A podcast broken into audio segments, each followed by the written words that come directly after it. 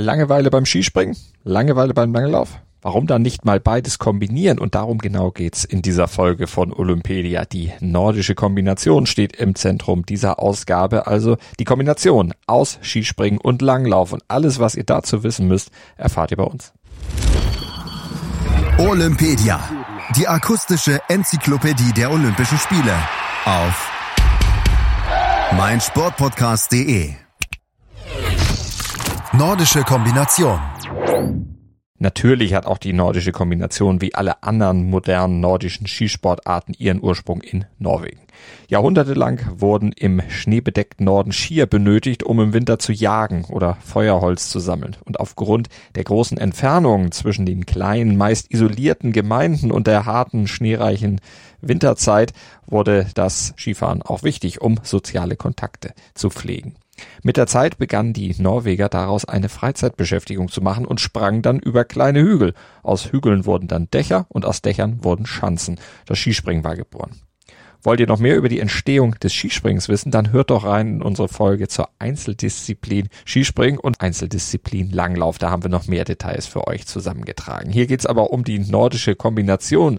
Und die ersten Wettkämpfe, die sind aus Norwegen mit dem Springen am Huseby-Hügel 1887 dokumentiert. Damals wurden Sprungweiten um 20 Meter erzielt. Gleich anschließend an das Springen mussten die Aktiven dann einen Lauf absolvieren auf Langlaufskiern. Und diese Kombination wurde ab 1892 dann weiter professionalisiert. Das berühmte Holmenkollen Skifestival begann 1892. Dabei war die Hauptattraktion die nordische Kombination. Das Festival erwies sich als beliebt und zog bald Skifahrer aus Schweden und anderen Nachbarländern an.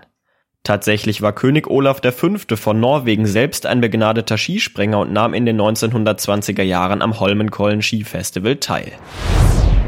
Gemeinsam mit dem Langlauf verbreitete sich auch die nordische Kombination im Laufe des 20. Jahrhunderts über Europa. In Deutschland, Österreich und der Schweiz, da brach schon fast ein echter Boom aus. Wie auch die Einzeldisziplin gehört auch die nordische Kombination mittlerweile der FIS an. Die verhalf dem Sport dann auch zu professionelleren Strukturen und 1924 gab es dann auch direkt das Debüt bei den Olympischen Spielen. Die Einzelwettbewerbe der nordischen Kombination sind seit den ersten Olympischen Winterspielen 1924 bei allen Austragungen vertreten gewesen. In den ersten Jahren wurde dabei von der Normalschanze gesprungen und im Anschluss ein 18-Kilometer-Rennen ausgetragen. Seit 1956 werden nicht mehr 18, sondern nur noch 15 Kilometer gelaufen. Und dabei kam es direkt zu einem Kuriosum. Thorleif Haug, der lebte bis zu seinem Tod 1934 in dem Glauben, er habe im Skispringen von Chamonix Bronze gewonnen. Erst 1974 stellte sich raus, dass man sich damals verrechnet hatte. Bei einer Feier in Oslo überreichte dann Haugs Tochter dem Amerikaner Anders Haugen jene Bronzemedaille, die ihm eigentlich schon 1924 zugestanden hätte. Es überrascht nicht, dass der Sport von den Norwegern dominiert worden ist, mit Unterstützung der Athleten aus Finnland. Erst in den 1960er Jahren wurde die nordische Vorherrschaft in dieser Disziplin dann endgültig gebrochen, als der Westdeutsche Georg Thoma 1960 in Squaw Valley die Goldmedaille gewann. Er war einer von vielen Deutschen, die in der langen Geschichte der nordischen Kombination Medaillen ergattern konnten. Und das nach ganz unterschiedlichen Modi.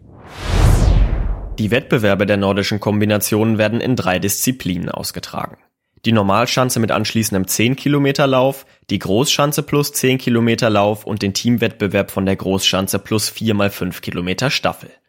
Beim Skispringen wird in allen drei Disziplinen nur ein Sprung ausgeführt. Gelaufen wird nach der Gundersen-Methode. Das heißt, die Weiten des Skisprings werden in zeitliche Abstände umgerechnet, mit denen in die Loipe gegangen wird. Der Sieger des Skisprings startet also als erster in den Langlauf und die anderen folgen entsprechend der umgerechneten Zeitdifferenzen. Wettbewerbe für Damen werden nicht ausgetragen. Deutschland steht hinter Norwegen auf Platz zwei der Medaillenwertung in dieser Sportart. Unvergessen natürlich die Spiele 2018, als in jeder Disziplin ein Deutscher die Goldmedaille gewann. Auf der Normalschanze, da war es Erik Frenzel, der Gold holte, von der Großschanze Johannes Rützek und im Team, da stand auch am Ende die deutsche Mannschaft ganz oben. Beim Einzelwettbewerb von der Großschanze gingen sogar alle drei Medaillen an deutsche Athleten. Erik Frenzel ist mit insgesamt bereits sechs Medaillen der zweiterfolgreichste Kombinierer aller Zeiten. In Peking könnte er Felix Gottwald von Platz eins verdrängen. Der Österreicher, der steht bei siebenmal Edelmetall. Die Kombination ist ein echter Medaillengarant zwischen 1960 und 1984. Da gingen fünf von sechs Goldmedaillen im Einzel an Athleten aus der BRD bzw. der DDR. Und zum Abschluss, da fassen wir noch die wichtigsten Fakten zusammen, die ihr kurz und knackig kennen solltet, damit ihr mitreden könnt bei der nordischen Kombination während der Olympischen Spiele in Peking. In Peking werden nur in drei Wettbewerben Medaillen vergeben. In keiner anderen Skisportart gibt es weniger Entscheidungen. Der Wettbewerb der nordischen Kombination wird vom 9. bis zum 17. Februar ausgetragen. Die Wettbewerbe werden an zwei Austragungsorten im Shangjiang-Ku-Cluster stattfinden. Das nationale Skisprungzentrum wird den Skisprungteil des Wettbewerbs ausrichten und das nationale Langlaufzentrum den Langlaufteil. Soweit zur nordischen Kombination. Verfolgt auch gerne unsere weitere Olympia-Berichterstattung auf meinsportpodcast.de. Abonniert Olympedia und Flair der Ringe mit dem Podcatcher eurer Wahl oder bei iTunes und verfolgt die Olympischen Spiele auf Deutschlands größtem Sportpodcast-Portal hier auf meinsportpodcast.de. Wir haben für euch Sport für die Ohren und das rund um die Uhr. Das Flair der Ringe. Der Podcast rund um die Olympischen Spiele auf meinsportpodcast.de